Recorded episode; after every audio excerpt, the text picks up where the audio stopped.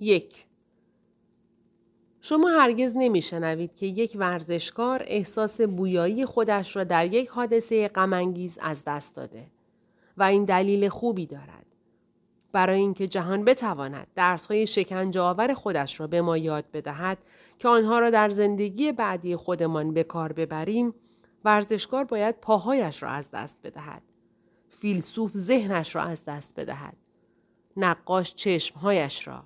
موسیقیدان گوشهایش را و آشپز باید زبانش را از دست بدهد درس زندگی من من آزادیم را از دست دادم و خودم را در این زندان عجیب دیدم که ظریفترین تنظیمات آن به جز عادت کردم به اینکه نباید هیچ چیزی در جیبهایم باشد و با من مانند سگی که در یک معبد مقدس ادرار می کند رفتار شود.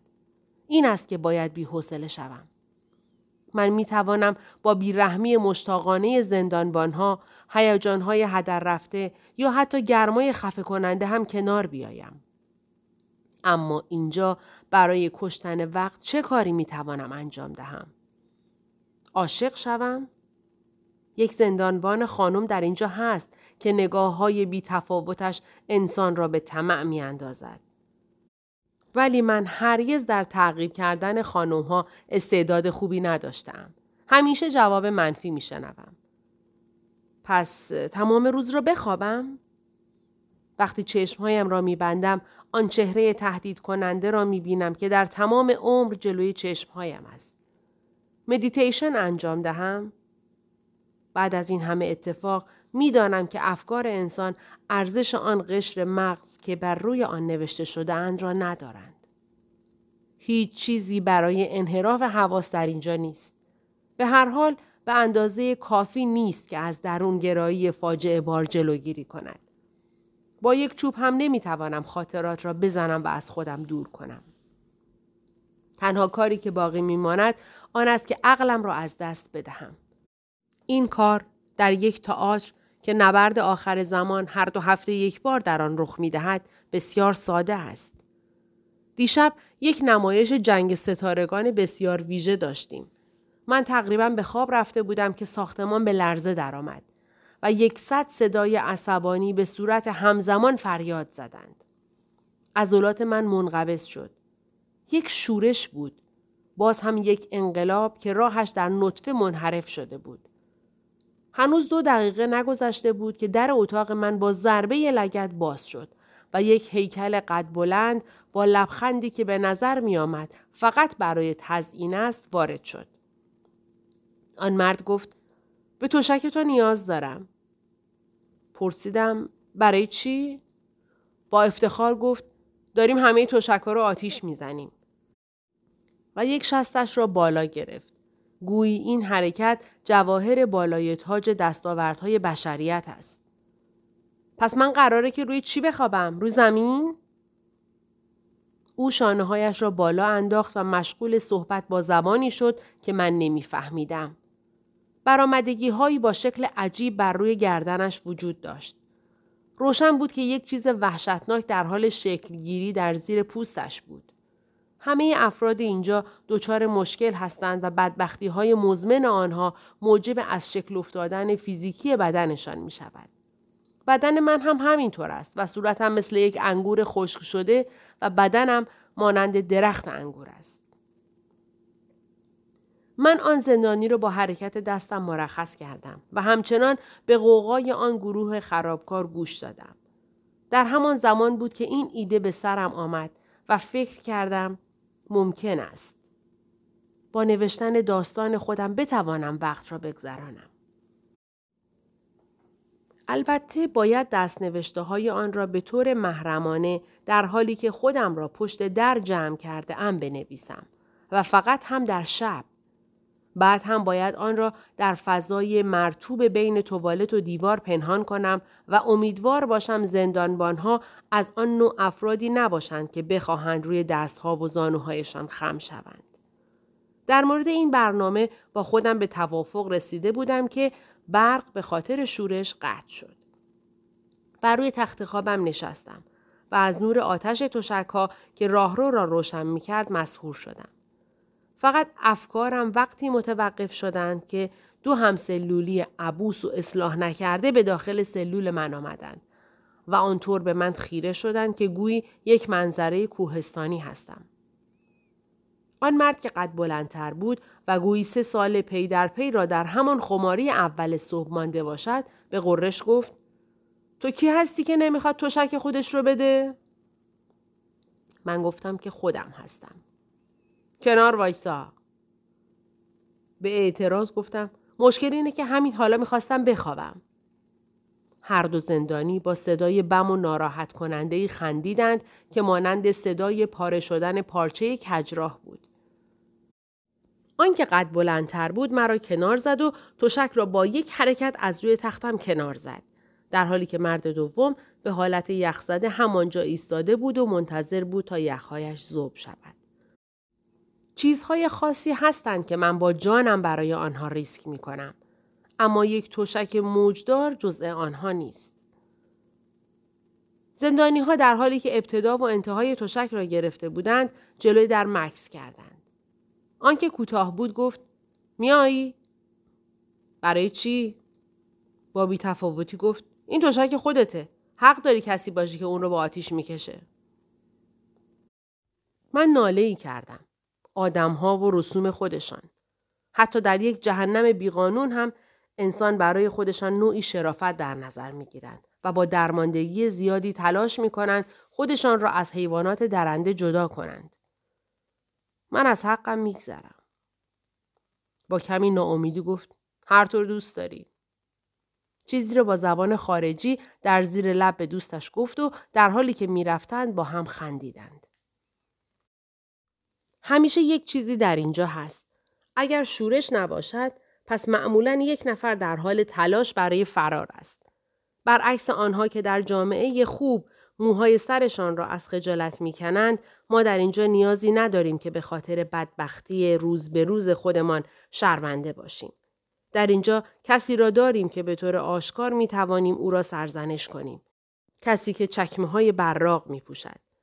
وقتی فکر می کنم به خاطر همین است که آزادی باعث می شود تنم سرد شود. چون در آن بیرون در دنیای واقعی آزادی به معنای آن است که باید حق تعلیف را برای خودت به رسمیت بشناسی. حتی وقتی که داستانت آشغال عذاب در می آید.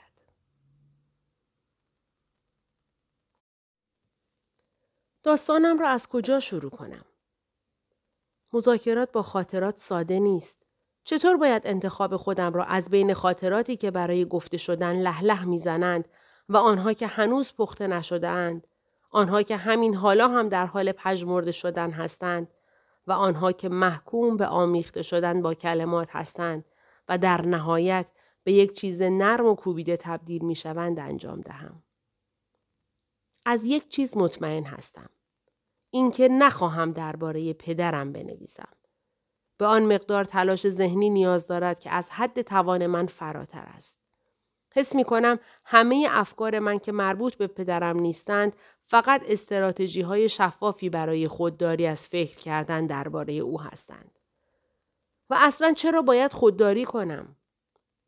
پدرم مرا به خاطر آنکه وجود دارم تنبیه کرد و حالا نوبت من است که او را برای وجود داشتنش تنبیه کنم. این چیزی نیست جز انصاف.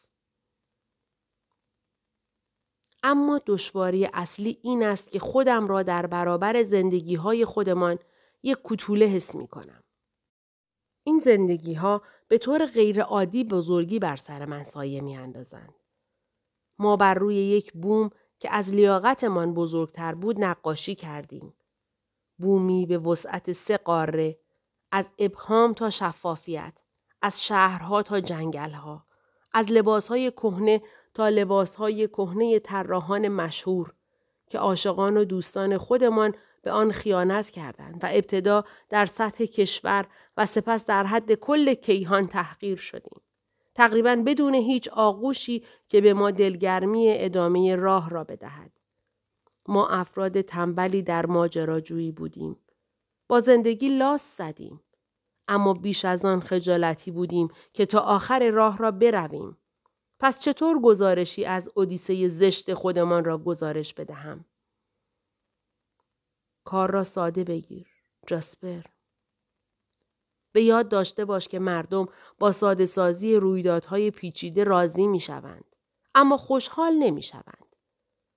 در زم داستان من واقعا خوب است و حقیقت هم دارد. دلیل آن را نمی‌دانم ولی به نظر می رسد که این برای مردم مهم است. در مورد شخص خودم اگر یک نفر به من بگوید من یک داستان عالی برای گفتن به تو دارم و تک تک کلمات آن دروغ محض هستند من خودم را بر روی لبه صندلی به جلو می کشم. حدس می‌زنم که باید اعتراف کنم. این داستان همان حد که درباره خودم است درباره پدرم هم خواهد بود. متنفرم از اینکه هیچ کس نمی‌تواند داستان زندگی خودش را بگوید بدون آنکه از دشمن خودش یک ستاره بسازد. اما کار دنیا همینطور است. حقیقت این است که کل استرالیا از پدر من بیزار هستند و شاید از او بیشتر از هر کس دیگری بیزار باشند.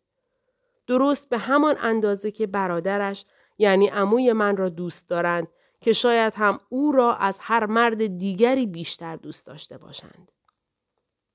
یا اینکه می توانم داستان را کلا درباره این دو نفر بگویم. با این حال نمی‌خواهم عشق شما به عمویم را تضعیف کنم و جلوی بیزاری شما از پدرم را بگیرم. به ویژه که این بیزاری خیلی گسترده هم هست. اگر شما از بیزاری خودتان برای افزایش هوشیاری در مورد افرادی که دوستشان دارید استفاده می کنید، من نمی‌خواهم فرصت ها را خراب کنم. همینطور هم فقط برای از سر راه برداشتن موضوع باید بگویم که جسد پدرم هرگز پیدا نخواهد شد. من در بیشتر عمرم اصلا نفهمیدم که باید دلم برای پدرم بسوزد. نسبت به او بی توجه باشم. او را پرستش کنم. درباره او قضاوت کنم یا او را به قتل برسانم. رفتارهای مرموزی که داشت او را درست تا پایان داستان در هوا و نوسان نگه داشته بود. او باورهای متناقضی درباره هر چیز و همه چیز داشت. مخصوصا درباره تحصیلات من.